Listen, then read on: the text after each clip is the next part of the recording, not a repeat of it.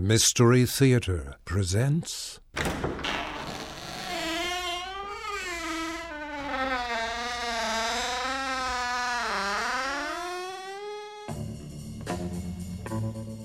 This is Christopher Lee, the host of Mystery Theater. All stories are about what happens next, but worrying about what's in store, that's the very essence of suspense. And if you're not careful, it will drive you crazy. Science fiction is all about what's coming tomorrow. If we succeed in predicting the future, we'll put our worries to rest. At least, that's the theory. Some mysteries involve ordinary men thrust into extraordinary situations. This time on Mystery Theatre, I'll present Suspense, starring Judy Garland, a story by Ray Bradbury on Dimension X, and then Frank Sinatra stars as footloose and fancy free Rocky Fortune. Our first story begins after these words. Calling all lovers of mystery and fans of a good story. If you haven't already heard me talk about June's Journey, you're in for a treat. It's time to don your detective hat in this free hidden object mobile game that delves into the captivating journey of June Parker, a self proclaimed detective on a quest to unravel the mystery surrounding her sister's untimely death. In June's Journey, you get to play as June, deciphering clues and unveiling secret plots within thousands of beautifully illustrated scenes. And did I mention it's set in the glitzy 1920s? New chapters are added weekly, so you will never run out of new thrills to uncover, and you can also personalize and decorate your very own Orchid Island where the story takes place. How sharp are your detective skills? Find out when you download June's Journey on your Android or iOS device, or play online via Facebook Games. Your detective journey awaits.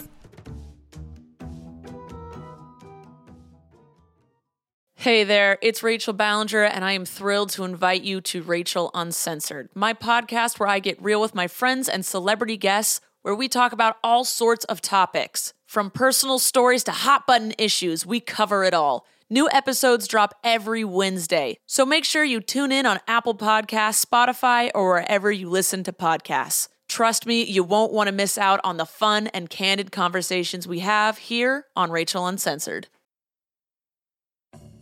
Welcome back to Mystery Theatre. I'm your host, Christopher Lee. Our first drama is a tale well calculated to keep you in suspense. It stars Judy Garland in a role 180 degrees from Dorothy. Here's Drive In on Suspense. Suspense.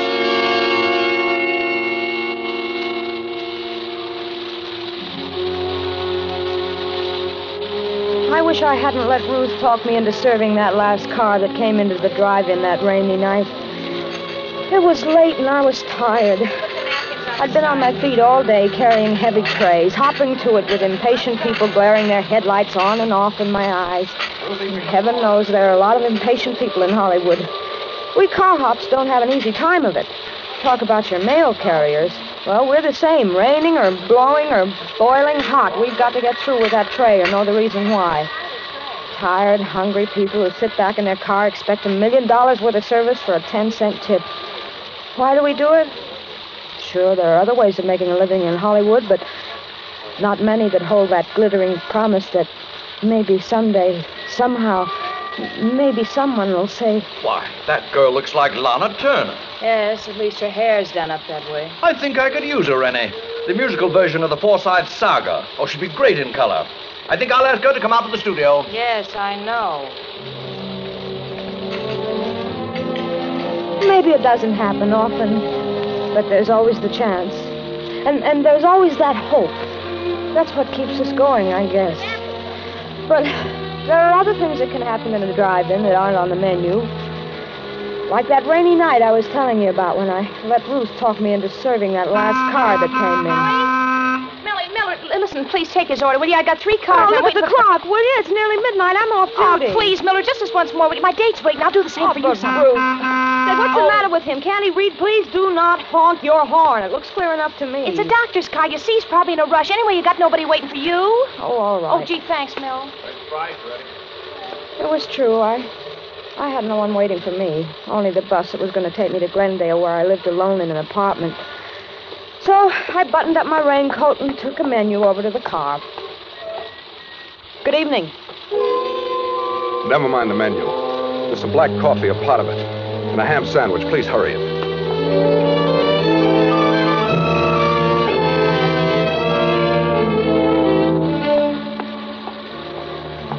I took his order over to the car, the window was rolled up a little too far and it interfered with the tray, so I reached in to wind it down. When I touched the handle, it felt wet, and kind of sticky, too, but I didn't think anything about it. I got the tray firmly set, and then I looked at my hand. It was as red as blood. I looked up quickly at him. Oh, I'm sorry. I'm Dr. Morgan. I just had an emergency in the car. Oh, an accident? Yes, Sunset and Vine. Quite a crash. I just happened by and I took one of them to the hospital. Oh, gee, that's a shame. Yes, it's too bad.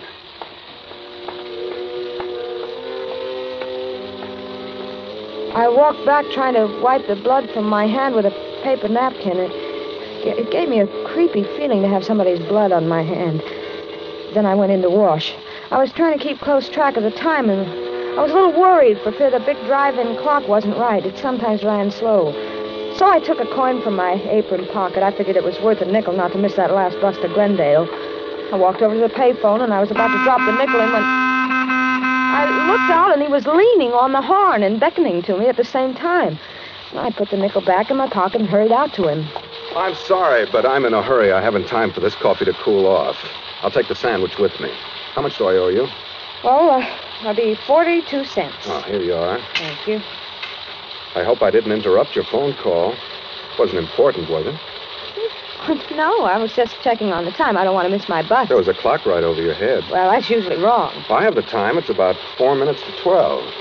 Oh, I'm going to miss my bus. What time does it leave? At midnight from Hollywood and La Brea. Hop in, I'll take you. I'm going right past there. Oh, would you? I'll take the train. I'll be right back. I might still be able to make it. Okay. Uh, In my hurry to unhook the tray from the window, I gave it a jerk and it fell crashing to the ground. Oh, dear.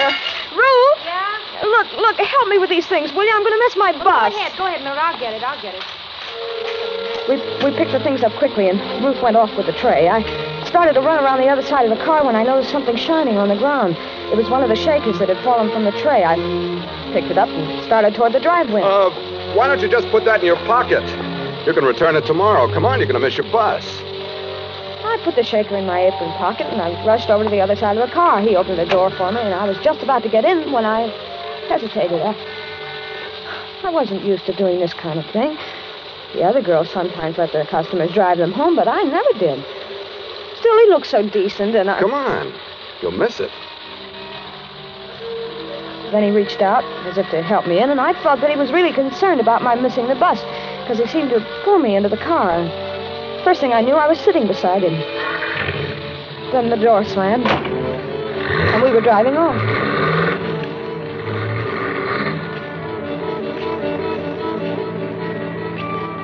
I was a little uneasy, but then I thought it's, it's only a few blocks. I won't be in the car long.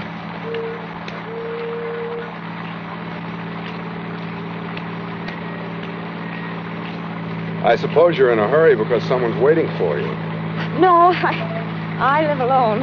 But I'd hate to walk back to Glendale in this rain. You won't have to walk. Well, this is very nice of you. I appreciate it. Not at all.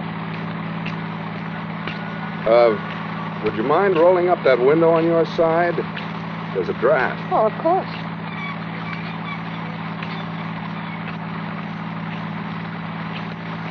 Uh, you can uh, let me off at that corner over there. All right. hmm Anywhere along here will be all right. This is fine. Right over there by the stop sign. Wait a minute, you're going through the stop signal. Am I? Yes, but I'll, I'll get off over there by the other one. My bus! You're turning the wrong way. Am I? Yes, this this goes up to Laurel Canyon. Does it? Let me out of here. You thought you were pretty smart, didn't you? Oh, I don't know what you mean. Please, let me out of this You car. went right to the phone. You thought I wouldn't see you. The phone, but I was calling about the time. Honest, I was. The time. With that clock over your head. Oh, but that clock's wrong sometimes. Besides, who, who would I call? Why should I call anyone about you? You were calling the police. No, honest, I wasn't. Let me out of this car. You were gonna catch a bus. You were going straight to the police. That's where you were going. But why? Why should I go to the police? You know why? No, really, I don't. Because you saw it. You saw his blood. No, you don't. There. You won't need to try to open that door again. Now we'll be getting along.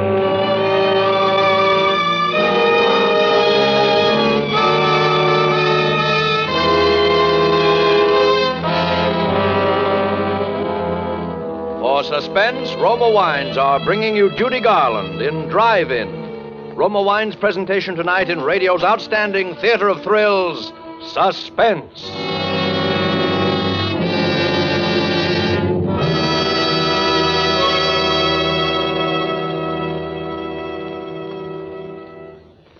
And now, Roma Wines bring back to our Hollywood soundstage Judy Garland as Mildred, with Raymond E. Lewis as the man in Drive In. A tale well calculated to keep you in suspense.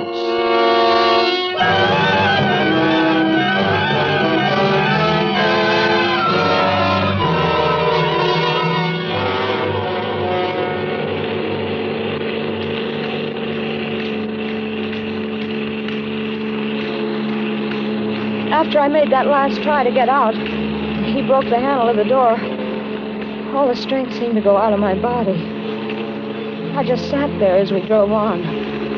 We passed a few people and some cars in the next blocks. And I thought of calling out, but then I knew why he'd asked me to roll up the window when I'd first gotten into the car. Then we were at the mouth of the canyon, and I could see the road, dark and lonely up ahead. The car twisted and swerved. My arm ached from his strong fingers that had dug into it when I tried to jump out. Looked at him from the corner of my eye. He hadn't seemed like a criminal back at the drive-in, and he didn't seem like one now. His jaw was black from needing a shave, still his face... Well, it wasn't like a criminal's at all. It, it was so tired. Quit staring at me. Oh, look, I, I didn't know anything about you. Honest, I didn't. Please let me go. You know something about me now. Well, I won't tell anybody. Whatever it is, I promise I won't. A woman's promises. Remind me to tell you a story about a woman and promise. Oh, let me out. Please let me out right here. It's a long way back to Glendale. That's all the better. It'll take me hours to get back, and you'll be miles away by then. I'm not taking any chances with you, kid. Oh, please let me out. I've got to get back. You said no one was waiting for you. You live alone, don't you? No one will miss you.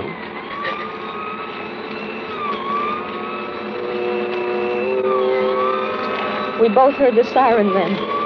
He looked quickly in the rear vision mirror. Then he took a gun from his pocket and he turned to me. If that's for us and we're stopped, remember just this. I've used this gun before tonight and I can use it again if I have to. If I'm taking, you'll go first. Now listen. I'm a doctor and you're a nurse. We're headed for an emergency. If you want to live, you won't try to pull anything.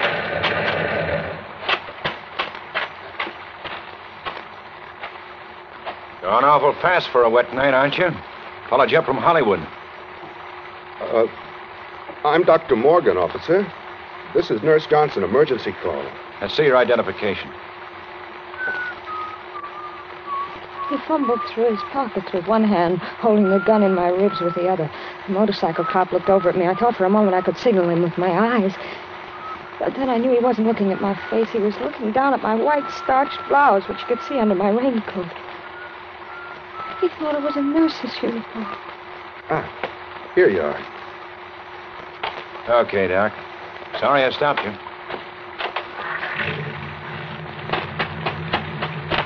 Hey, just a minute.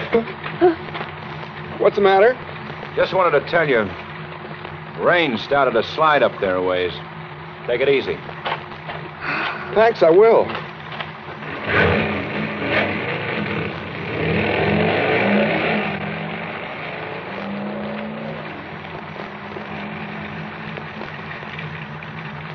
You're not Dr. Morgan, are you? What do you think?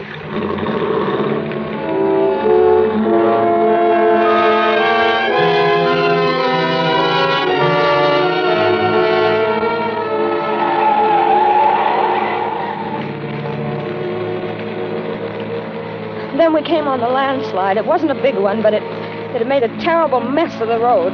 He didn't slow down, and the car swerved crazily as it slipped from one side of the highway to the other. Suddenly, I felt as though the whole rear end had slipped down. I looked over at him. He was tense. His knuckles turned white as he clutched the wheel. He, he shoved the car into reverse. Oh, I hoped it had never moved. It didn't. We were stuck, hopelessly stuck. Of all the luck. Suddenly, the car was filled with light. A car had come around the curve behind us. This might be my chance. Remember, I still have this gun. Don't try anything. Say, we're stuck here. Could you give us a push? We'll have some California hospitality, will you? I'll have to get out. I'll have to put something under the wheel. You stay here. Now stay there. Well, up behind.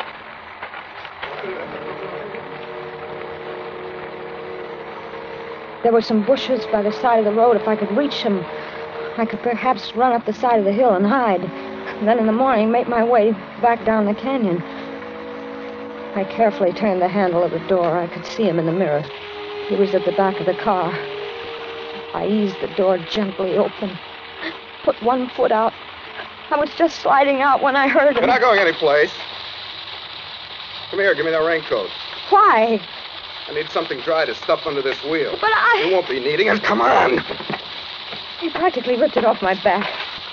Wound it into a ball and bending down, he stuffed it under the wheel. The gun. Stuck out of his back pocket. If I could get it, if I could lay my hands on it. I held my breath. I reached out. It seemed so far, but I finally touched it. Then I snatched it from his pocket swiftly. Give me that gun. I'm going. You can't stop me now. Can't I? No. You, you stay right where you are. I won't hurt you. All I want to do is get home. I'm going, but if you follow me, I'll, You're what? I'll kill you. I don't think you will. Yes, I will. You think I'm afraid? Aren't you? No. I don't care what happens to you. You're a murderer. You killed somebody. I thought you didn't know anything about me. I didn't, but I do now, and I'm going to tell the police. You stay where you are. No, don't. I'm not afraid. I'll shoot. Too bad I used up all of those tonight. You could have filled me full of holes. Now give me that gun and get in the car.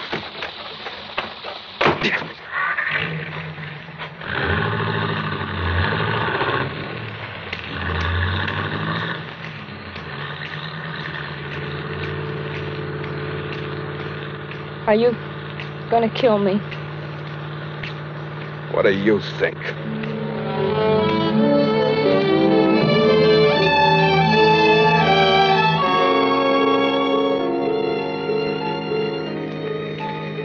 We were nearing the top of the canyon now.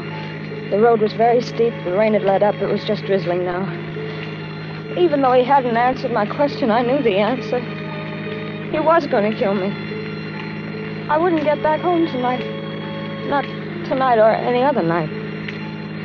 It was funny. I sometimes used to hate that little apartment of mine where nothing ever happened. But tonight. And then, for some strange reason, I thought about Ruth. What would she say tomorrow when I didn't show up at work? And I, I wondered where they'd find my body. Well, here we are. Lookout Mountain. Top of the world.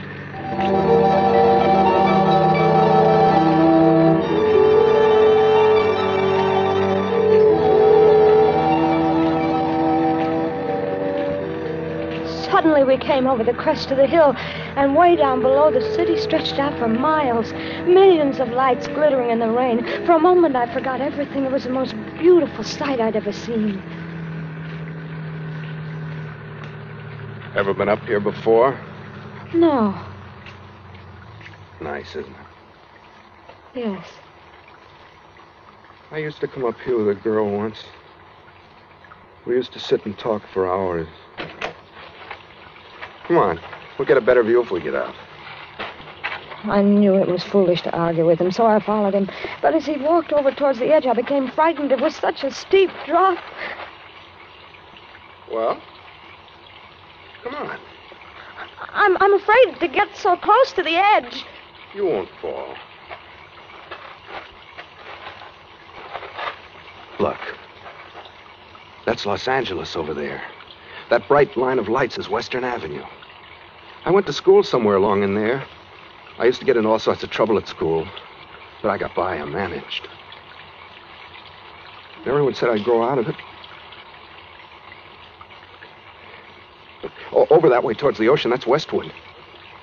That's where she lived. This girl I was telling you about. That was the best part of my life, I guess. That's when they said marriage and a wife would straighten me out. Marriage and a wife would straighten me out in Westwood, they said. Does your wife still live there? No. She's dead. Oh, I'm sorry. You needn't be. I killed her Why? because she couldn't keep her promises. Did you kill her tonight? No. A long time ago. The jury said I was insane. But I think it was the sanest thing I ever did. They put me in an asylum. You know what it's like being locked up year after year when you know there's nothing wrong with you? No. No, I don't. It isn't good. You'd do anything to get out. Anything. Anything at all. I knew. I knew if I could keep him talking, maybe a car would come along. Maybe something would happen. It was my only chance. What are you thinking about? You. You killed someone else tonight, didn't you? Yes, Dr. Morgan? yes. He was one of the men who thought I was insane. Why did you do it? I wanted his car to get away in. I didn't want to be locked up anymore. Oh, but th- they'll catch you. No. They won't find the doctor for several days. I saw to that. How can you be so sure? I do things thoroughly. What are you going to do now? First, I'm going to. And then I guess I'll go south. I knew what he meant by that pause. I started to back away slowly. I'd made a mistake by reminding him of the present. My hands went instinctively to my apron pocket for something to defend myself with. I knew there was a pencil there. It was sharp. Maybe I could scratch him or hurt him some way with it, but when I reached for it, I felt something else instead, something cold and hard. I was puzzled for a moment, and then I remembered.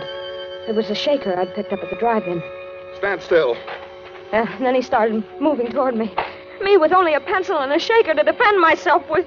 It's too bad I came into that drive-in tonight. Oh, why did you? Because I was hungry. Because I hadn't eaten for a long time. Weren't you, weren't you afraid someone would see you? No alarm had gone up. How, how'd you know? I knew. If only you hadn't rolled that window down.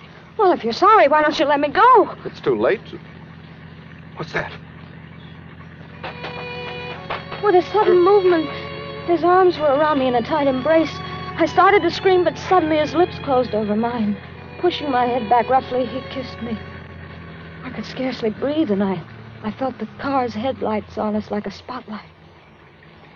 Uh, just look at this view, will you? I'll have to do this in a picture sometime. Can't you see you're interrupting something? Come on, drive on, will you? Okay, okay. And in all this rain, you'd think people would have some more sense.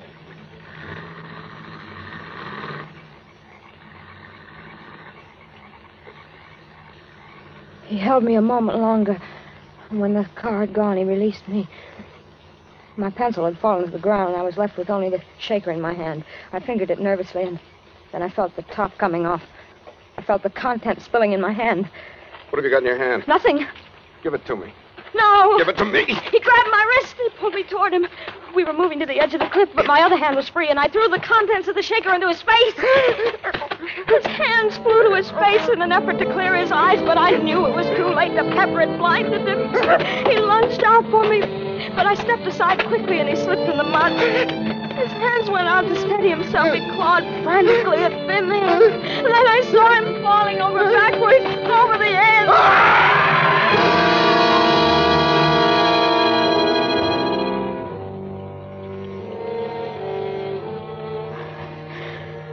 Then my strength gave way, and I felt myself sinking down to the ground.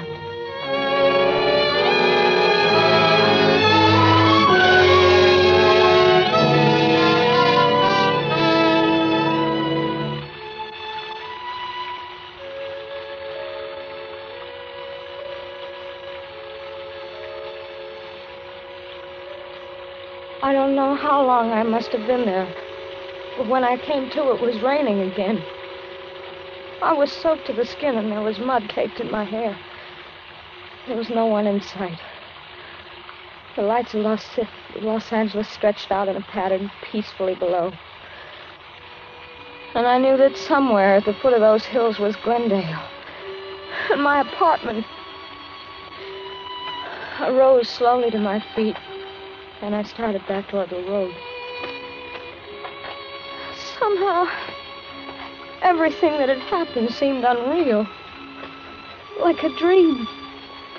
Everything but the way he kissed me. To keep me from crying out.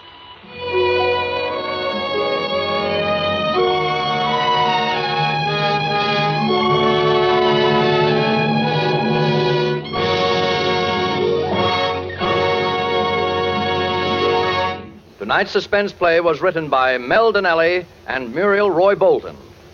Suspense. This is CBS, the Columbia Broadcasting System.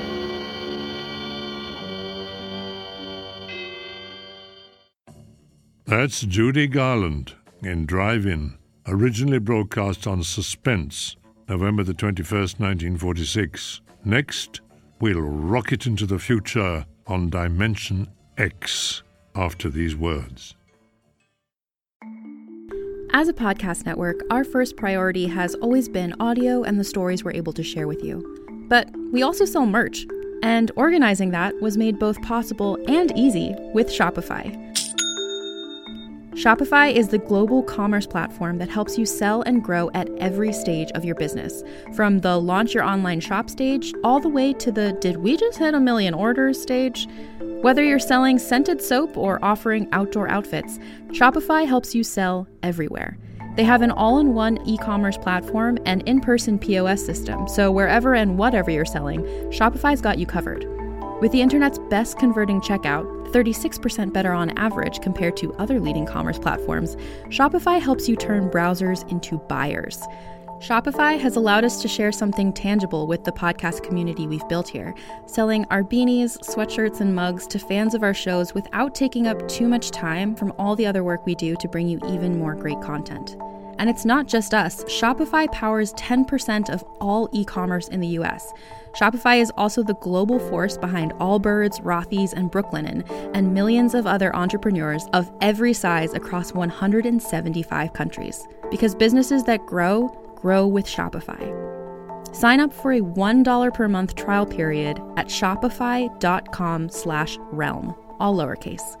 Go to shopify.com slash R-E-A-L-M now to grow your business, no matter what stage you're in. Shopify.com slash realm. Hey there, this is Justin Bartha. I made a funny new podcast, King of the Egg Cream. It has the greatest cast in the history of podcasts with actors like Lewis Black. I'm torn by my feelings for two women. Bobby Cannavale. You can eat it Or if someone hits you, you can put it on your cut. Melanie Lynskey. I wonder what these marvelous things are that look just like boiled chicken feet. Jason Ritter. I can break things and pick locks and kill people. Michael Stuhlbarg. The whole point is to inspire people that they should make themselves better. Ari Graynor. No, don't whet its appetite. What are you, an idiot? Me, Justin Bartha. That's not just any egg cream, that's a Lemke's special. And all narrated by the hilarious Richard Kind. This is the story of Harry Dalowitz and how he rose from nothing to become New York's King of the Egg Cream. So if you like funny true stories, come listen to King of the Egg Cream, available wherever you get your podcasts. This is Christopher Lee welcoming you back to Mystery Theater. Let's listen now to Dimension X with Ray Bradbury's famous story, The Martian Chronicles. Dimension X. On stage tonight, Dimension X. Tonight, Dimension X presents The Martian Chronicles, a dramatization of the new novel by one of our most brilliant young science fiction writers, Ray Bradbury. The Martian Chronicles.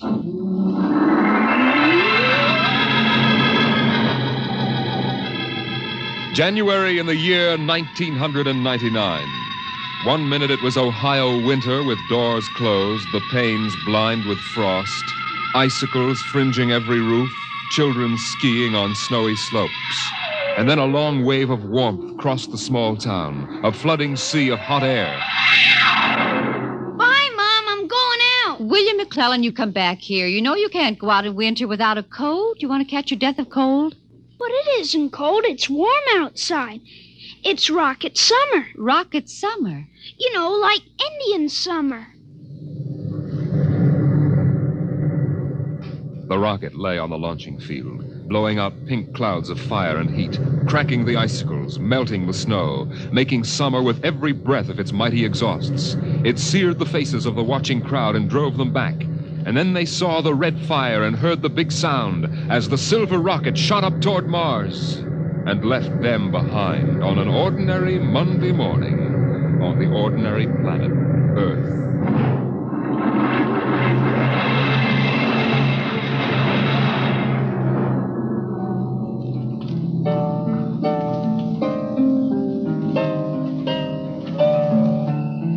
They lived in a house of crystal pillars on the planet Mars by the edge of an empty sea. And every morning you could see Ylla eating the golden fruits that grew from the crystal walls, or her husband sitting alone in his room reading from a singing metal book over which he brushed his hand as one might play a harp. Ylla and her husband were not old. Once they had liked painting pictures with chemical fire, swimming in the canals when the wine trees filled them with green liquors, and talking into the dawn together. But no more. Marriage sometimes makes people old and familiar while still young. And Ylla was not happy now. This morning she sat dreaming between the crystal pillars and wished that somehow a miracle might happen. And then suddenly. Ylla, did you fall? No. I thought I heard you cry out. Did I? I was almost asleep and had a dream. In the daytime? Hmm. You don't often do that. Strange. How very strange. I dreamed about a man. A tall man. Six feet tall. Oh, how absurd. He'd be a giant, a misshapen giant. I know. And yet somehow he looked quite handsome. He was dressed in a strange uniform. And he came down out of the sky in a long silver craft. Out of the sky? what nonsense. He spoke pleasantly to me in another language. But somehow I understood him with my mind. Telepathy, I suppose. Oh, really, Ylla? And he uh, said, I've come from the third planet in my ship. My name is Nathaniel York. Stupid name. Whoever heard of a name like that? Perhaps they have names like that on Earth. That's ridiculous, Ylla. Everyone knows the third planet is incapable of supporting life. There's too much oxygen in their atmosphere. I suppose. But haven't you ever wondered if. Well, wouldn't it be fascinating if there were people there and they traveled through space in some sort of ship? Uh, really, Ylla? You know, I hate this emotional wailing. Now, let's get on with our work.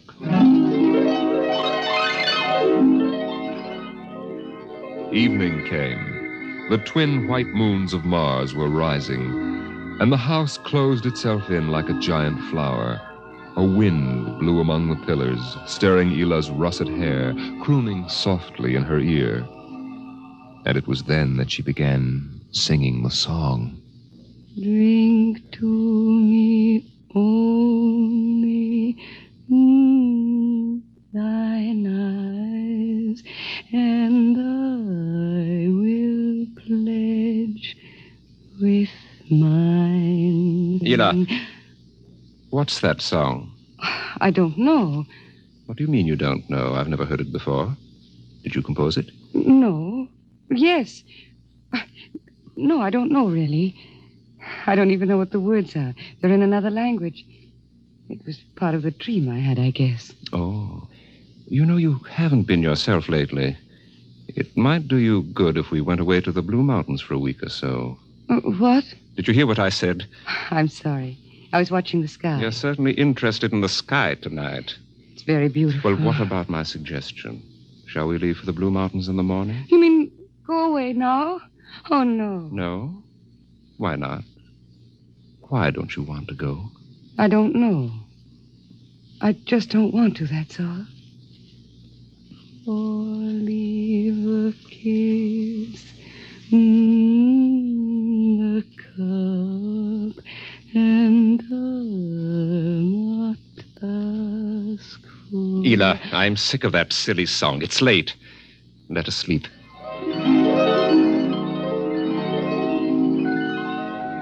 From the crystal walls poured a soft carpeting of mist to support Ylla where she lay down to sleep.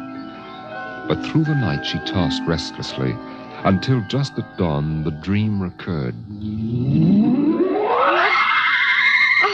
Ylla, Ylla, wake up. What? Oh, what is it? You've been dreaming again. You talked in your sleep. Did I? Yes. What were you dreaming? Oh, the ship. It came from the sky again. And the tall man stepped out and talked with me, telling me little jokes and laughing. What else happened? And then this this Captain York. Oh, I can't. It's all so silly. Tell me. He said I was beautiful. And then he kissed me. I thought so. What else? Why, Eel, you're so bad tempered. It's only a dream. Is it? You know I can read your mind. You can't keep secrets from me. Well, all that happened was this Captain York told me. Well, he told me he'd take me away in his ship into the sky. Take me back to his planet with him.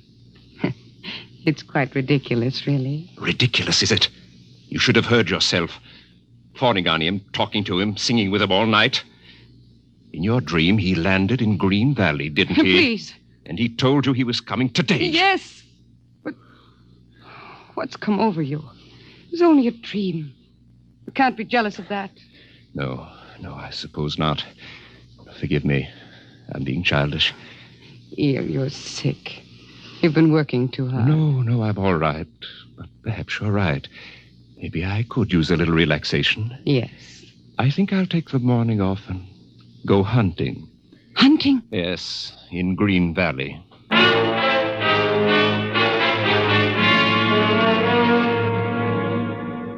Numbly, she watched him go to a closet and draw forth an evil looking weapon.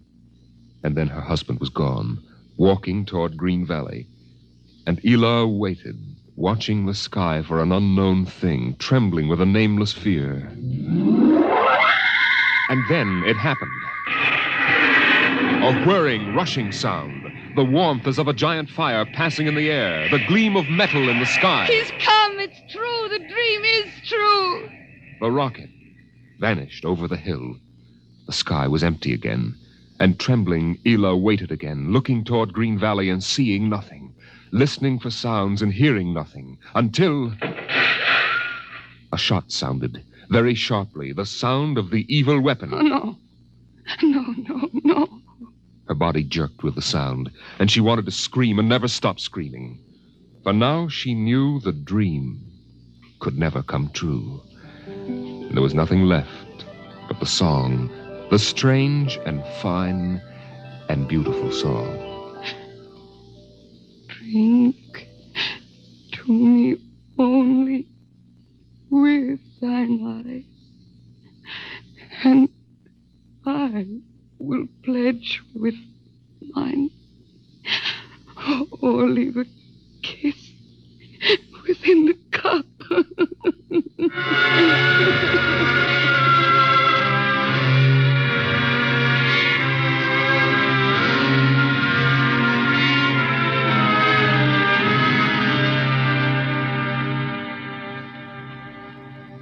But still the rockets came.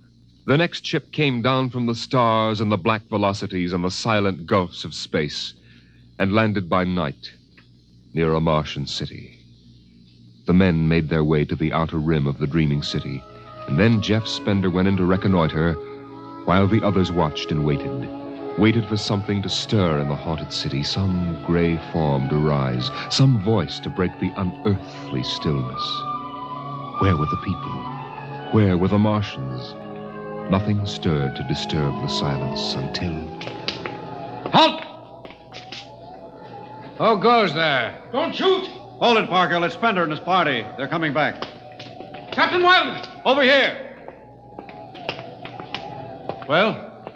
Captain, we've searched the city. People were living here last week. People? Martians. Where are they now? Dead. Dead. What did they die of? You won't believe it, Captain. Chicken pox. Good Lord, no. Yes. No resistance to an Earth disease, I guess. So the other rocket did get through to Mars. It looks like it, Captain. God only knows what the Martians did to them. But at least we know what they did to the Martians. You mean they're all dead? Yes. This planet is through. Hey, you hear that, guys? We're safe. Break out a bottle, Cookie. Let's have a drink to celebrate. Stop it, Parkhill. Put down that bottle. What's eating you, Spender? The planet's ours now. We got a christener, don't we?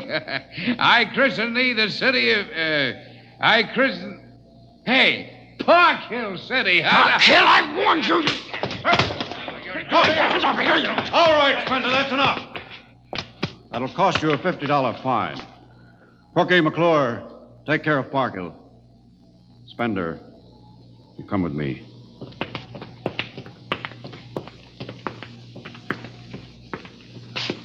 All right, Spender, why did you hit him? I don't know, Captain. I was ashamed, I guess. Ashamed of Sam Parkhill and the noise and the spectacle the whole crew is making. It's been a long trip. It's only natural they'd want to have their fling. Yes, but where's their sense of what's right? Their respect for what's happened here? Captain, a race builds itself for a million years, refines itself, builds cities like this one, does everything it can to give itself respect and beauty, and. And then. it dies. Of what? Not anything fine or majestic or fitting, but. but a dirty little thing like chickenpox. And Sam Parkhill wants to celebrate. I know, Spender, but you've got to remember you've a different way of seeing things. I'm seeing things all right. I'm seeing what we'll do to Mars. We'll rip it up, rip the skin off, ruin it the way we've ruined our own planet.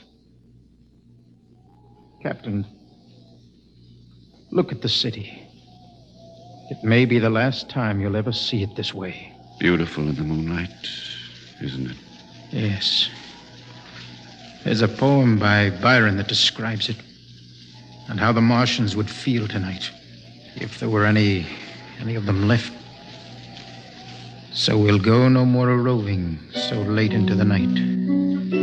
Though the heart be still as loving and the moon be still as bright. For the sword outwears its sheath, and the soul wears out the breast, and the heart must pause to breathe and love itself must rest. Oh, the night was made for loving, and the day returns too soon. Yet we'll go no more a roving by the light of the moon. Without a word, the Earthmen stood and looked at the city. The bottle lay shattered at Sam Parkhill's feet. and the sour stench of liquor filled the cool air. The men of Earth had come to Mars.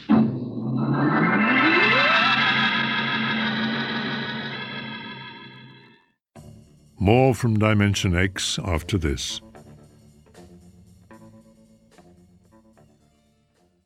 Hi, I'm Carl Amari. If you enjoy classic radio shows like The Shadow, Jack Benny, Gunsmoke, Dragnet, The Whistler, and Abbott and Costello, consider joining the Classic Radio Club. Each month, members receive 10 of the greatest classic radio shows of all time. As curator, the 10 shows I select will be the best sound quality and the most popular, along with a rare show sprinkled in to add to the fun. I'll also send you historical liner notes, plus photos of the radio stars. Members also receive an email each week with a link to the full five hour Hollywood 360 radio show. The links never expire, so you can listen to Hollywood 360 whenever you'd like. The first month membership fee is only $1, with each additional month under $10. And you can cancel at any time with no obligation. By joining the Classic Radio Club, you're supporting this show, so we thank you very much. Join the Classic Radio Club at classicradioclub.com. That's classicradioclub.com.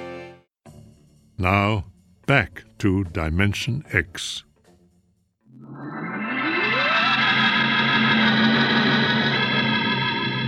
The men of Earth came to Mars. They came because they were afraid or unafraid, because they were happy or unhappy, because they felt like pilgrims or did not feel like pilgrims. The government posters screamed, There's work for you in the sky. See! And the men shuffled forward, all kinds of men, all coming for different reasons.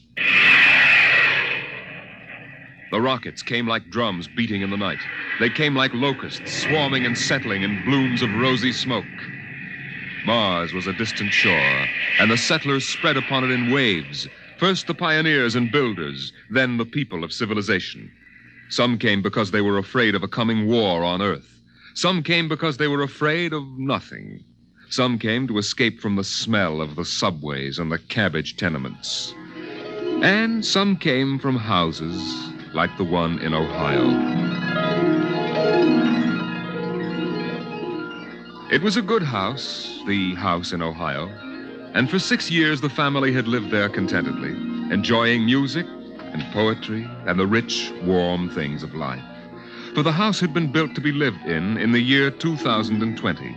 It contained all the latest automatic devices, from talking book recorders to singing clocks. Seven o'clock. Time to rise. Open your eyes. Tick tock. Seven o'clock. Time to rise. Open your eyes. As the family rose and dressed, the beds whirred electronically and made themselves. In the kitchen, the stove sighed and ejected from its warm interior eight eggs, sunny side up, twelve bacon slices, two coffees, and two glasses of milk. Seven nine. Breakfast time. Come and dine.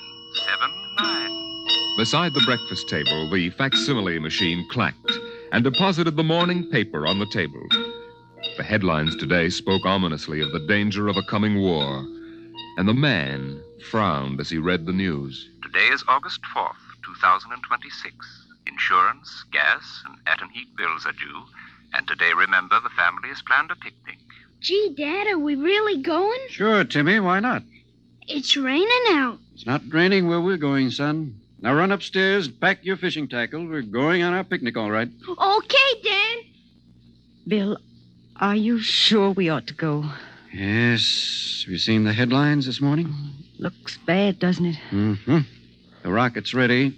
All we have to do is pack and take off. I know, but.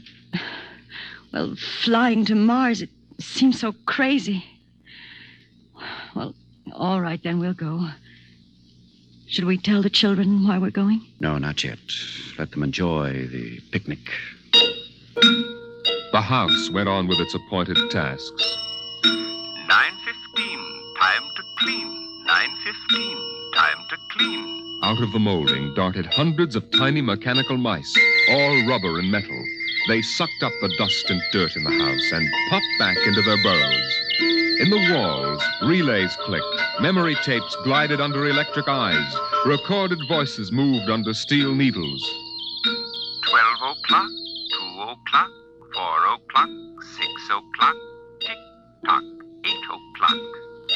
Evening came. In the living room, the hearth fire bloomed out of nothing, and the phonograph spoke from beside the fireplace. Mrs. McClellan, what poem would you like to hear this evening? Mr. McClellan? Since you express no preference, I shall select at random from among your favorites. Sara Teasdale, There Will Come Soft Rains. There will come soft rains and the smell of the ground, and swallows circling with their shimmering sound, and frogs in the pools singing at night, and wild plum trees in tremulous white. Robins will wear their feathery fire, whistling their whims on a low fence wire, and not one will know of war, not one will care at last when it is done. Not one would mind, neither bird nor tree, if mankind perished utterly. And spring herself, when she woke at dawn, would scarcely know that we were gone. The phonograph finished the poem. But there was no one there to hear, for the family had gone to Mars.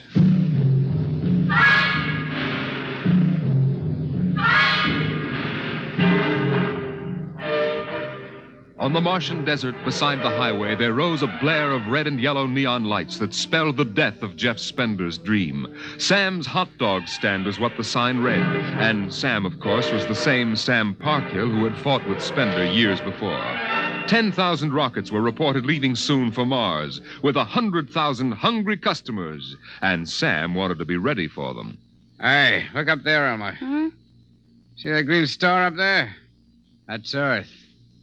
Ah, good old wonderful Earth. Makes you feel almost reverent, don't it? Yeah.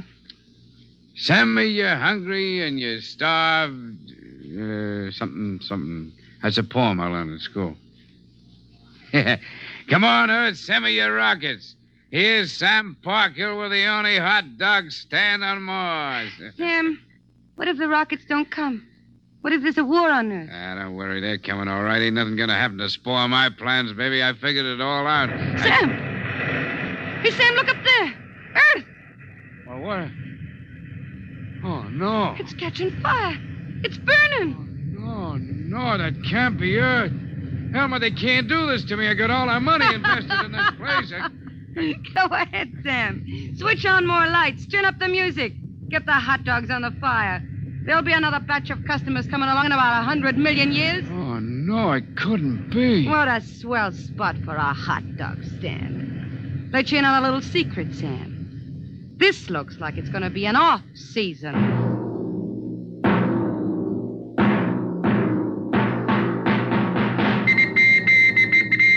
The light beam radio crackled with the news.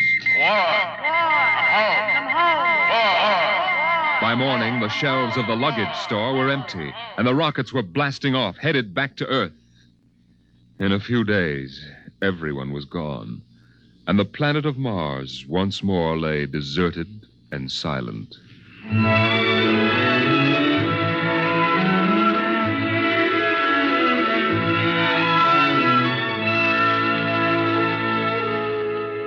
And then, after all the rest had gone, one last rocket landed on Mars. A small, family sized rocket come all the way from Earth.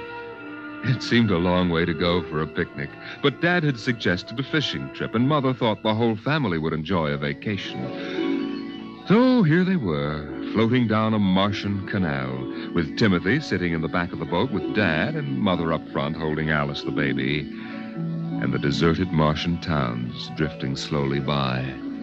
Dad, What is it, Timmy? when do we see the Martians? You promised we would. Soon, Tim, soon. Oh, but William, the last Martians died out years ago. They're a dead race now. Not quite. Don't worry, son. I'll show you some real live Martians later on. Gee, this is swell. I wish we didn't ever have to go home. How long can we stay? A million years. A million years? Yes. It's time we told you, son. We're not going home. This is where we'll live from now on. But what about the rocket?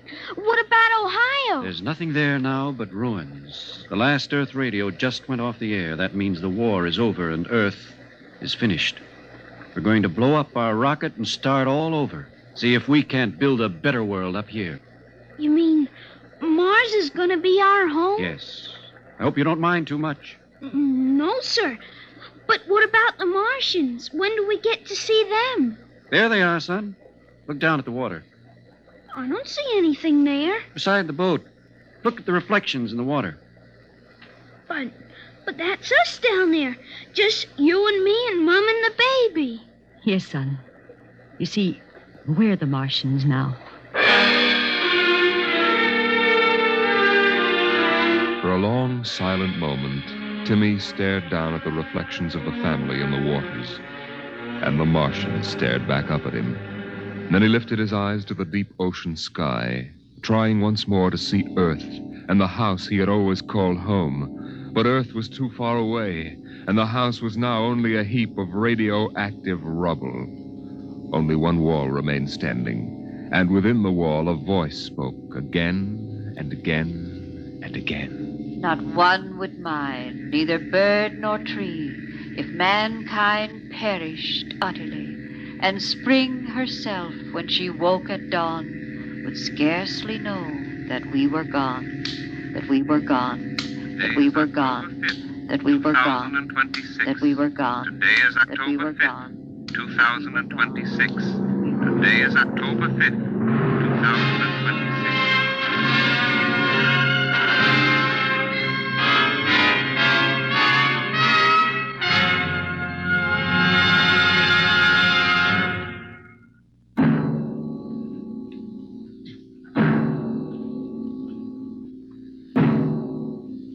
Have just heard The Martian Chronicles, a dramatization of highlights from the new novel by Ray Bradbury. The world of. Dimension X.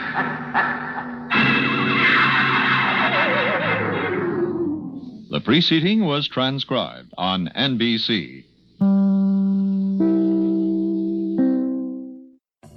You've just heard Ian Martin and Jan Miner on Dimension X in Ray Bradbury's The Martian Chronicles, originally broadcast August the 18th, 1950. In a moment, Frank Sinatra stars as Rocky Fortune.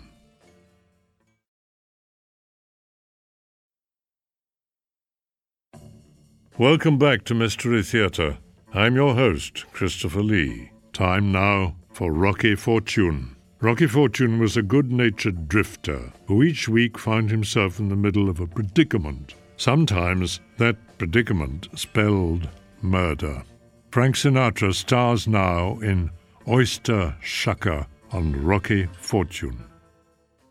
Frank Sinatra, transcribed as Rocky Fortune.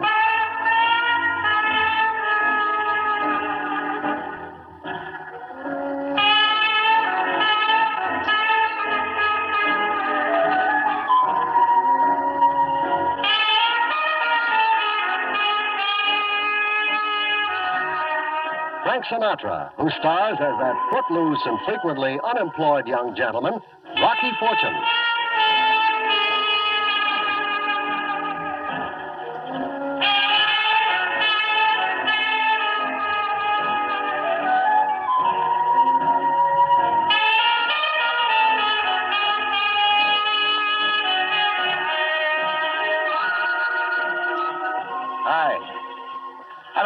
Is about me and employment. We start out together, but sooner or later we reach the fork in the road. Usually sooner. You take last week. The employment agency sent me out on a job as an oyster shucker. But somebody tried to serve me up on a half shell with a real crazy cocktail sauce. Blood.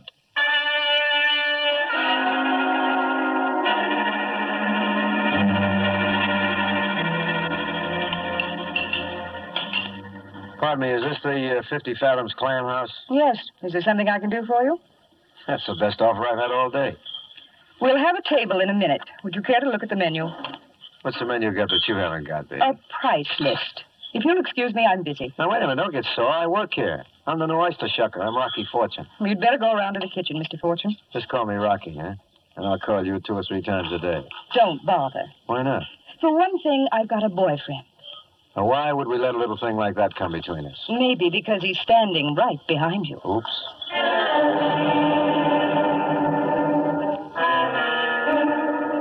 He isn't exactly standing behind me. It's more like all around me.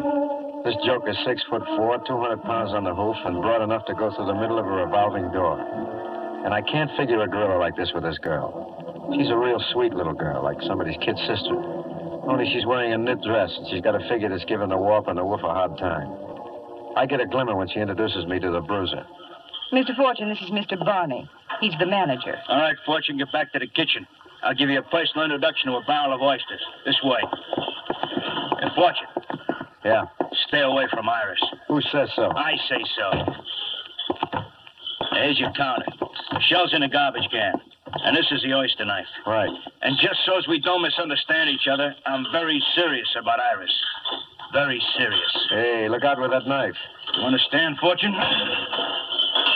I got an inkling. Now get to work and shuck them oysters.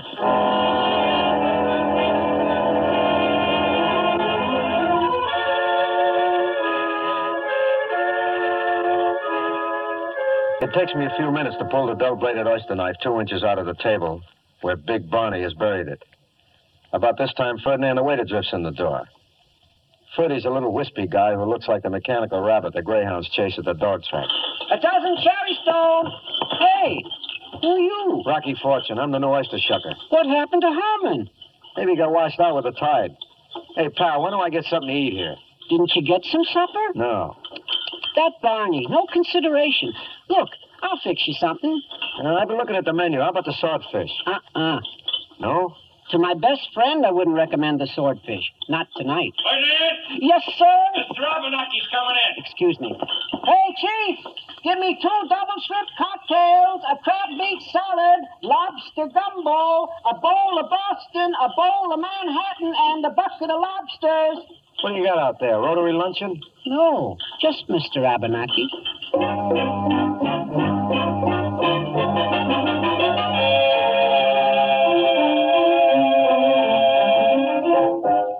I take a peek through the kitchen door, and Mr. Abenaki is sitting on two chairs at once and is still lapping over on all sides. Barney and Ferdinand are hovering around him like a pair of hummingbirds trying to neck with a Navy blimp. I make a resolution to quit eating French fried potatoes and go back to unbuttoning oysters and remove their overcoats. It's lovely work, so I strike up a conversation. There's nobody in the pantry but me and the oysters, so I got no choice. You think you've got troubles? Hmm. I'm the one that ought to get stewed. You got it soft. You don't have to worry what happens if your lady friend decides to clam up. All you gotta do is just lay there, that's all. If you want to make an impression on a dame, all you gotta do is whip up a pearl. A, holy smokes, a real live pearl.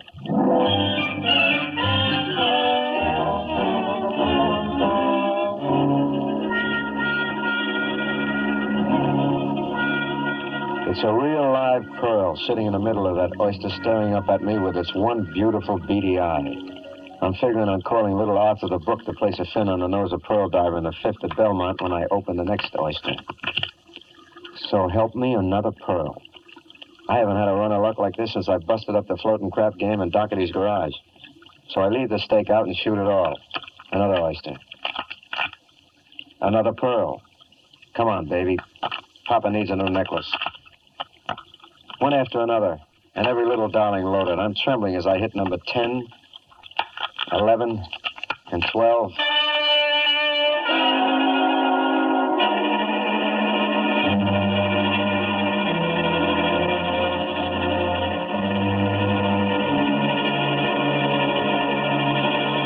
Twelve great big fat pearls in my hot little hand, and all mine. Just to make sure, I stash them away in my pocket quick as Ferdinand the waiter comes in the door. Two dozen special oysters for Mr. Abenaki. Buddy boy, I never could see nothing special about no oysters. It's like eating a clammy handshake. Get 'em up, and I'll pick 'em up on the way out. The specials for Mr. Abenaki come out of this barrel. And don't shuck 'em. He likes 'em open at the table. He says it improves the flavor. Yes, sir, Sergeant.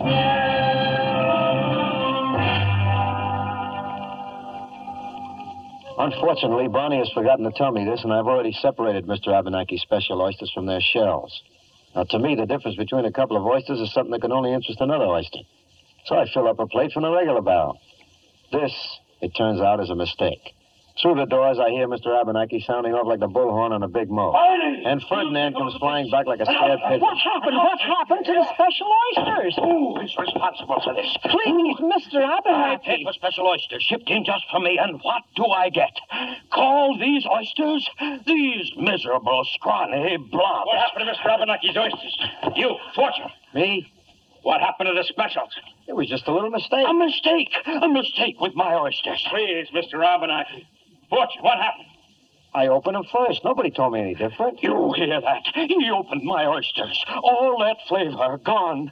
Gone forever. What is this, a federal case? You feather-headed idiot. Now, wait a minute. Stupid, no good. Customers can hear you. Fortune, you lame brain, you apologize to Mr. Abbott. Okay, okay. To him, I'll apologize. But you, you muscle-headed bum, Well, you scrawny knucklehead, I ought to pry you apart like a chowder clam. why don't you put your money where your mouth is? Mr. Barney, I, I'm sure it was an honest mistake.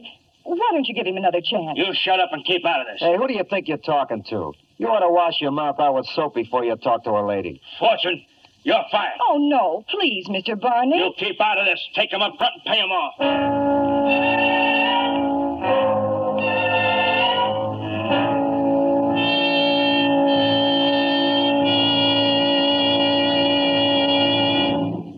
Iris fishes me a couple of bucks out of the register, and I can see she's a little sorry for me, which makes me feel very pleasant indeed. Here you are, Mr. Fortune. I wish it was more. Oh, well, easy come, easy go. I just wish I was staying on, though, so I could see you again. It took a lot of courage to stand up to Barney like that. I still have the oyster knife. I wish there was something that I could do. How about splitting a steak with me tonight, huh? After all, I just got fired, and I shouldn't be left alone with a knife. Well, I suppose it's all right. Meet you when you get off. Is it a date? All right, Rocky. I'm off at nine.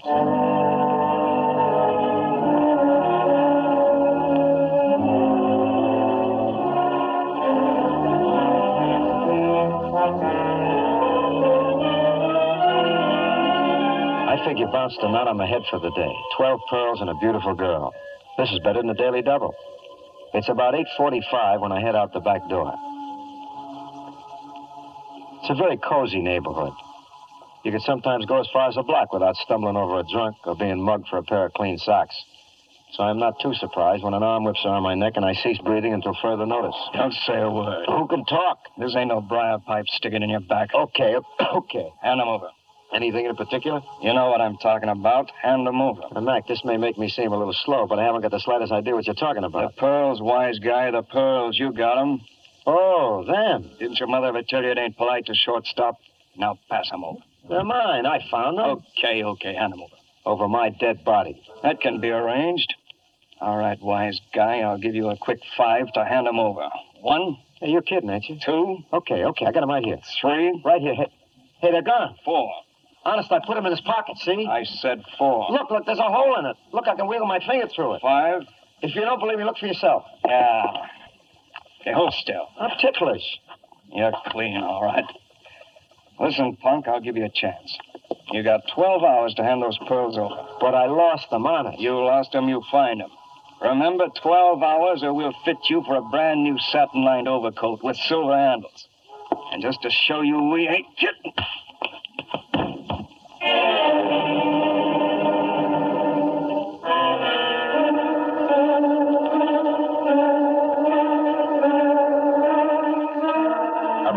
Minutes later, the world slows down to a gentle spiral.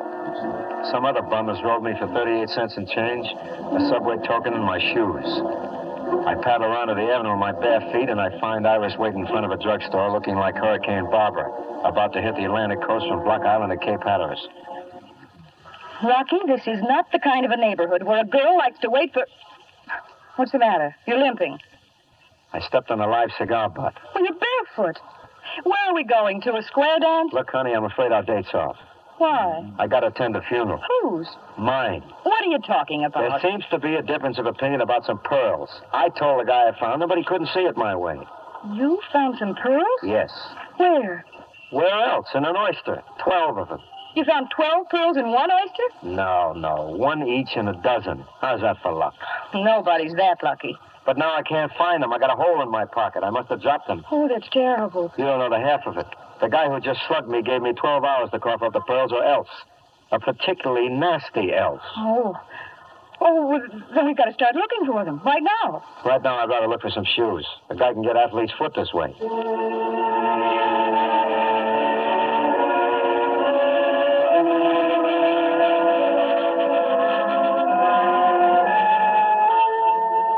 We head back into the 50 Fathoms clam house to try to find the pearls.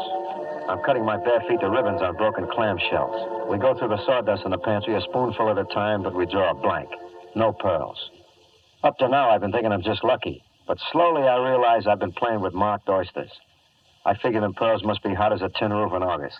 Rocky, what happens if we don't find them? They might kill you. Yeah. I was thinking that was a possibility, too. Oh, where else could you have dropped them? Was there anything on the floor, a, a garbage can or something? Wait a minute.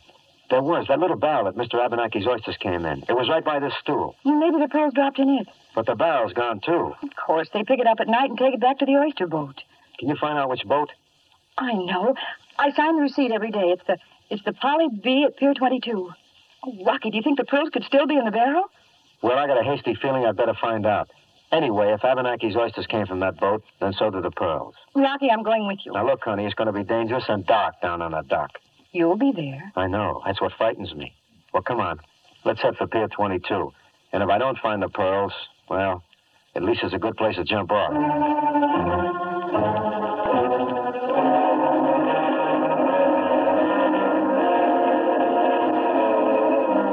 I'm still barefoot as we head up the waterfront to Pier 22, but I keep going.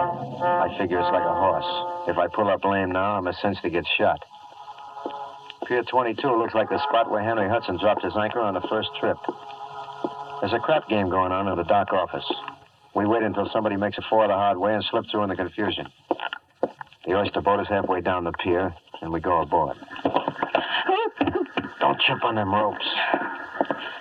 Isn't that the barrel? Right there? That's it, that's it, all right. I'll tip it up to the light.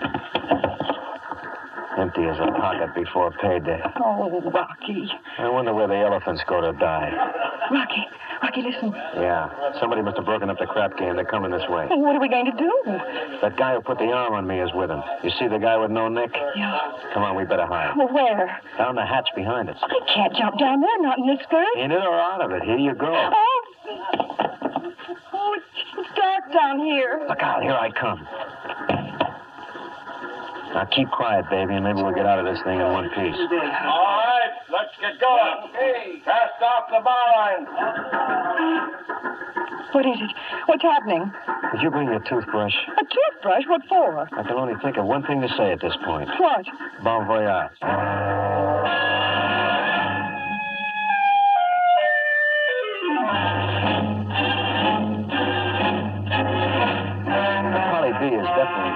Queen Mary class. It's sort of a cross between an oversized shoebox and the Staten Island ferry. It would probably rock like crazy in a bathtub, and by the time we're through the Narrows and into the lower bay, Iris has turned a tasteful tone of green, which unfortunately clashes with her purple dress. Oh, Rocky. I'm afraid I'm going to die. No, you're not. Okay, I'm, I'm afraid I'm not going to die. Oh, Somebody will hear you. I don't care. There's the boy. Loren, the boy. What, what happened? We're stopping. Maybe we hit a red light. So you men get the net on the side. Come on, hurry up. What is it? Oysters? I don't know. I better boost you up so you can sneak a peek. You ready? Mm. Well, It's a barrel, Rocky. They pulled it in with a net.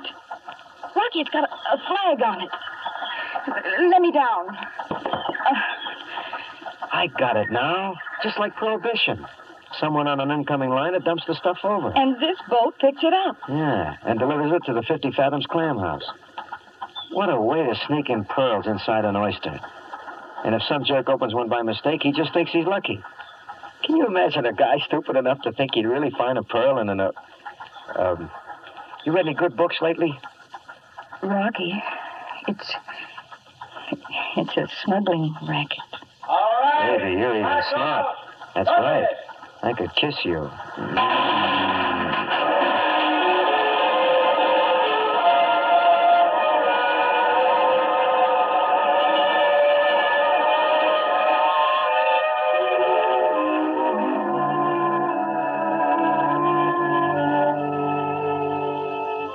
I have my eyes closed and my mouth puckered when the roof falls in. And I find myself kissing a 30 pound flounder, which is part of a load of fish dumped in on top of us. We're standing up to the neck in fresh caught ocean fish in season. I pick a herring out of my ears and look around for Iris. And once again, I get that funny feeling. You know, that yearning to take her out of all of this.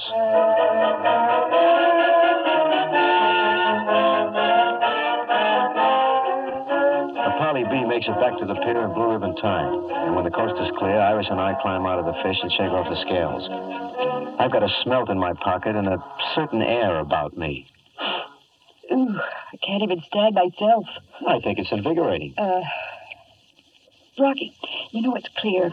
You got the pearls by mistake. Yeah, those oysters were meant for Mr. Abenaki. They're delivered specially for him. It must be Rocky.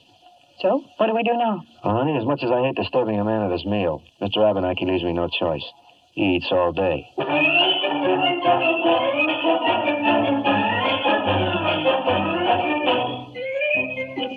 there's a limit to how long a dame can wander through town with seaweed in her hair and a strong suspicion that barnacles have set in. So Iris heads up to her apartment to change.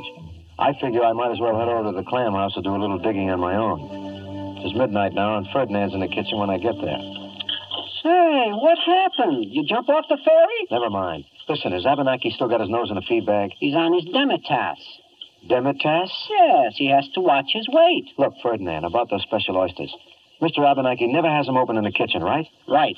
He's a very particular man. He wants to make sure all the flavors locked in. I'll bet he does. Fred, Ferdinand, this may come as a shock to you, but something tells me Mr. Abenaki is playing puss in the corner with the United States Custom. Not to mention the cops from the country where the stuff was originally heisted. The stuff? The pearls. I found a dozen of them in his oysters. I can't figure out where they went to, though. You lost them? Yeah, through a hole in my pocket. I was leaning over the counter right here. Now, they could have rolled along, but I, I didn't find them on the floor. They should have dropped right down here like. Hmm. Who put that bowl of soup on the stool? I did. That's Mr. Abenaki's oyster stew. I always leave it there till he's ready for it. You do? Yes. Did Mr. Abenaki have oyster stew tonight? Sure. He has a couple of bowls with each meal. Ferdinand, I gotta make some phone calls to the cops for a squad car and the Bellevue Hospital for a stomach pump. You mean Mr. Abenaki is a smuggler? Somebody around here is, and he looks like it. I'll let the cops nail it down. Well, that's too bad, isn't it? About Abenaki, why? He deserves what he's got coming to him. Yes, but I'm afraid you don't. Now, please put up your hands, Mr. Fortune.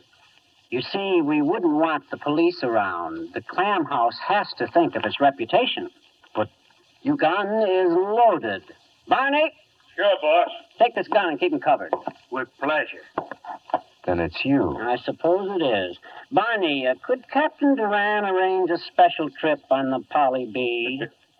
Easy. Well, we'll have to be careful where we drop you. It wouldn't do to spoil the oyster bed. Mr. Abenaki wouldn't like it. Couldn't you just maroon me on a desert island? Please, Mr. Fortune, be practical. Now, we're going out through the kitchen door. Barney, you go first. Sure thing, boss. Coast is clear. Barney, Barney, what happened? Probably this. Rocky? Rocky, all right? Sure, how's Barney? Oh, he's out cold. What did you hit him with? A frozen flounder. You know, it was Ferdinand all the time? The waiter? Sure, he got to the oysters before Abenaki. That reminds me. Where are you going? To call the cops. I gotta tend to something.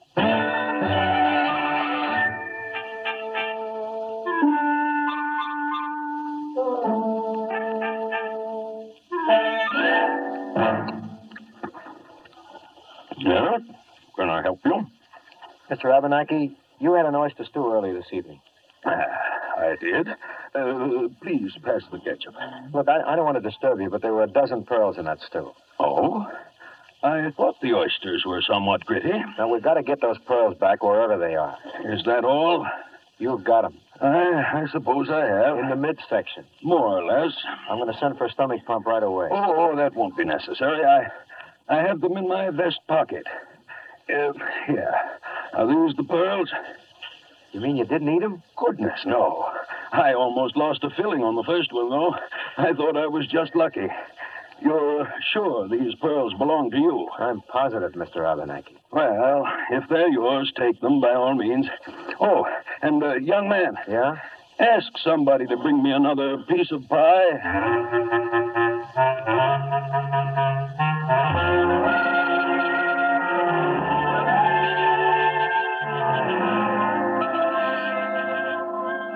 Somebody else gets the pie. Me, I'm in the mood to relax. The Rover boys are safe in the walk-in refrigerator. The 12 pearls have come home to Papa. And I'm alone with Iris, who's wearing a flannel skirt and a little boy's shirt, which never looks like that on no little boy.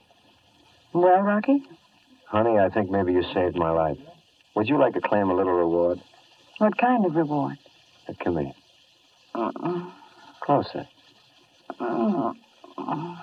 Baby, I've got something for you. Here. The pearls. Well, honey, Hmm? I've got something for you. Yeah? What? A property receipt from the U.S. Customs Department. You. You. You're a. Cop. Good night, Rocky. Good night.